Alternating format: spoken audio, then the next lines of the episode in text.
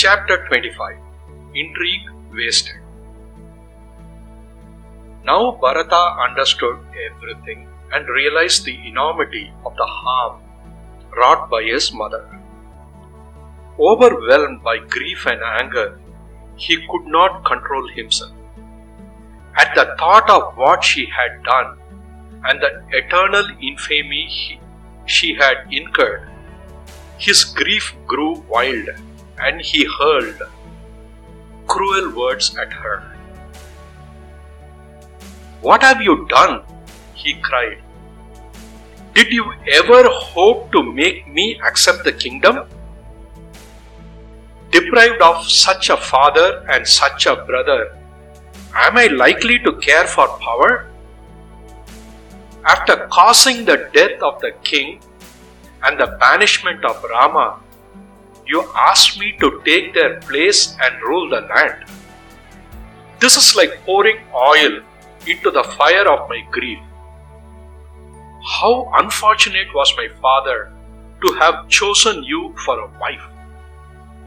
Kausalya and Sumitra will also die of grief. And how could you bring yourself to do this to Rama, who was so devoted to you?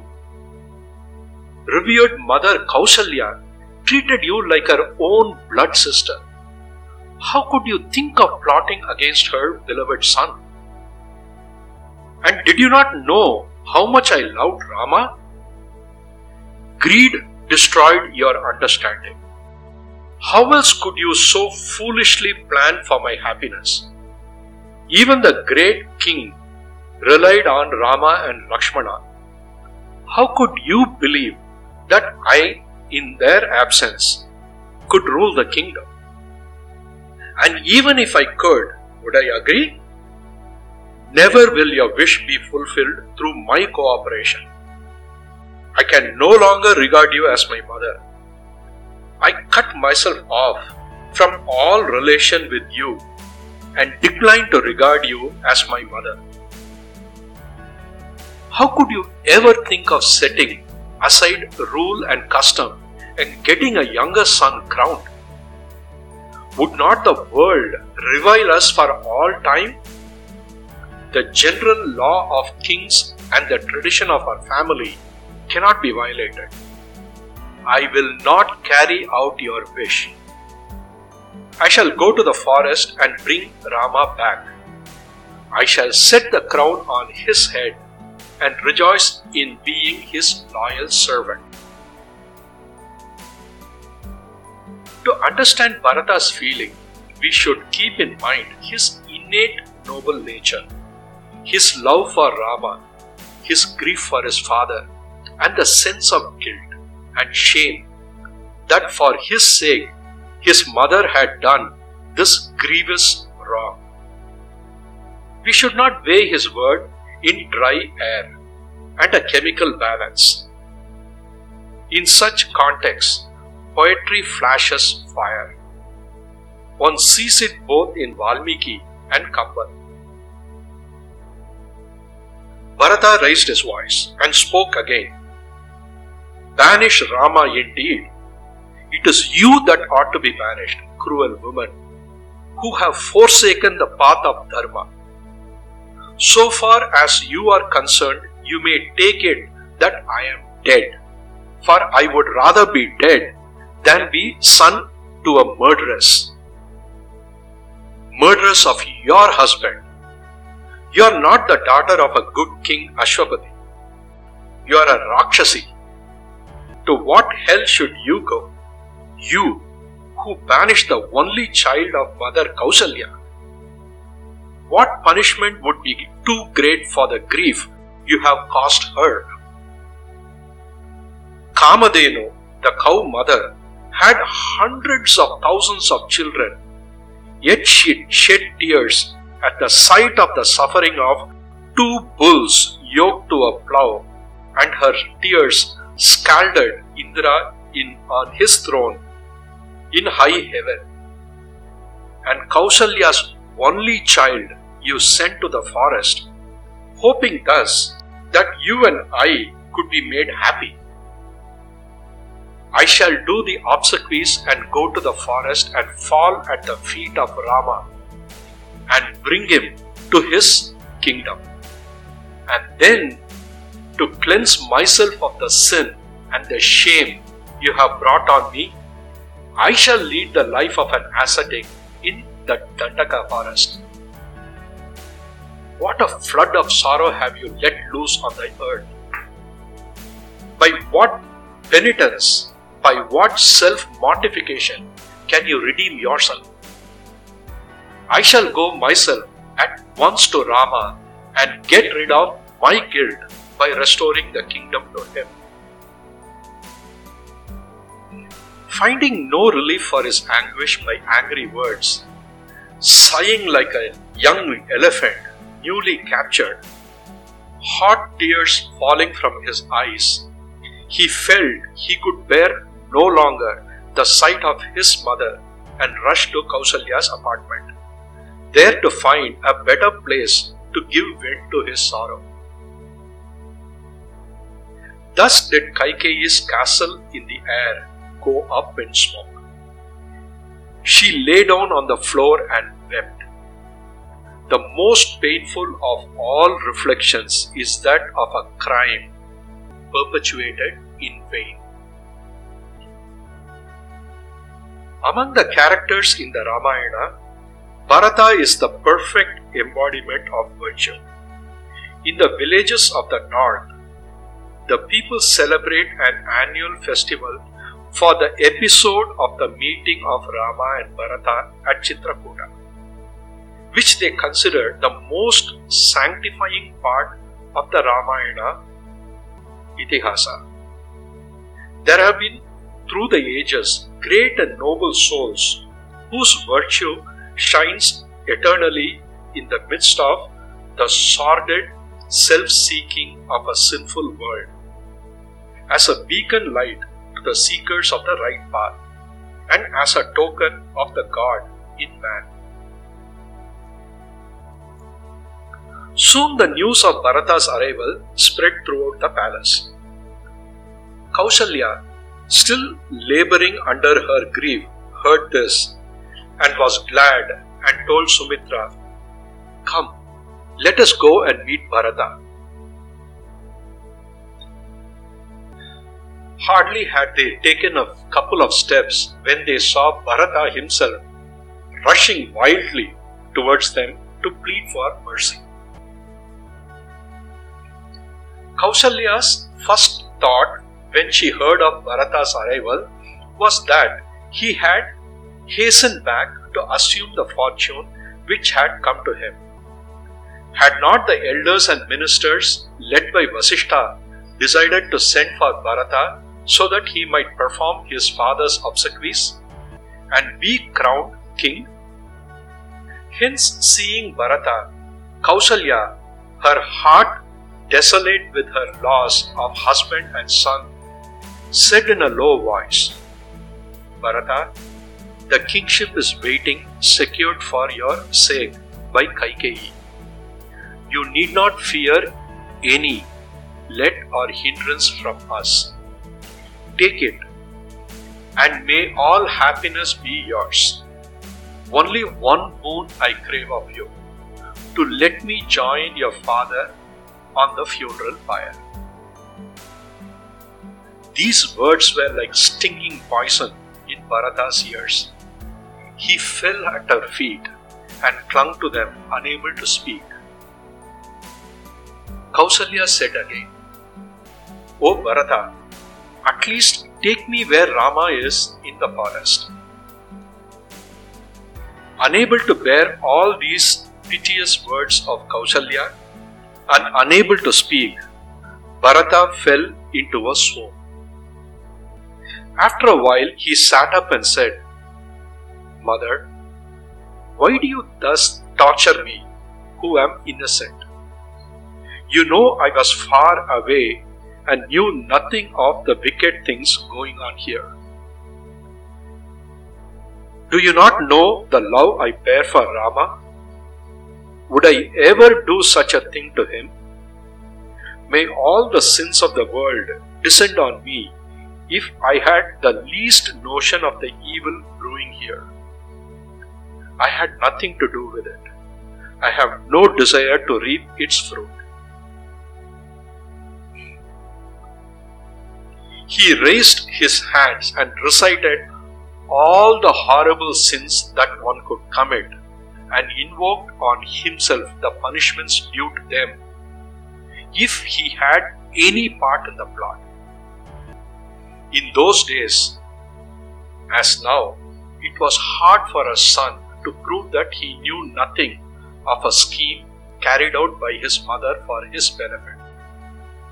Bharata could only swear his innocence again and again. He cared nothing for kingdom or wealth or power, and it was a terrible torment to him that Kausalya should think him capable of greed for them at the expense of his brother. Indeed, such a thought was hardly less cruel and unjust than Rama's exile. He could never accept the crown which was his beloved brother's birthright. His passionate sincerity convinced Kausalya of the injustice of her suspicions, and her heart went out to him. Tenderly she raised him from the ground and took his head on her lap and caressed him as though he were Rama himself. My dear son, my grief is doubled by seeing the pain raging in your innocent heart. What shall we do, child? We are the playthings of fate. May the reward of goodness come to you in this world and the next.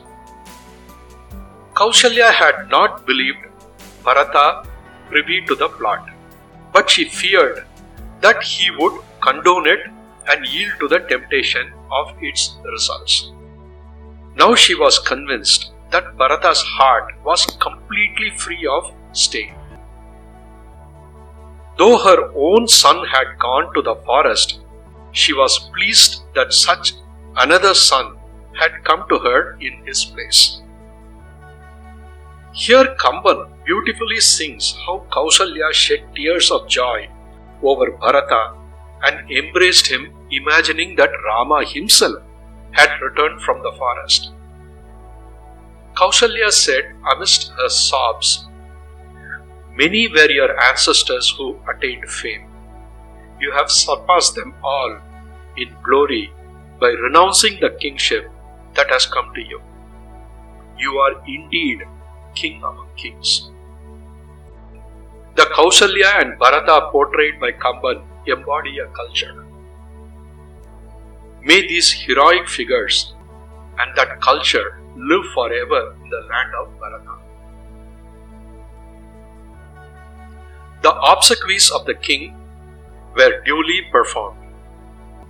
Vasishta and other learned men and elders offered grave sastric consolation to Bharata and Shatrugna.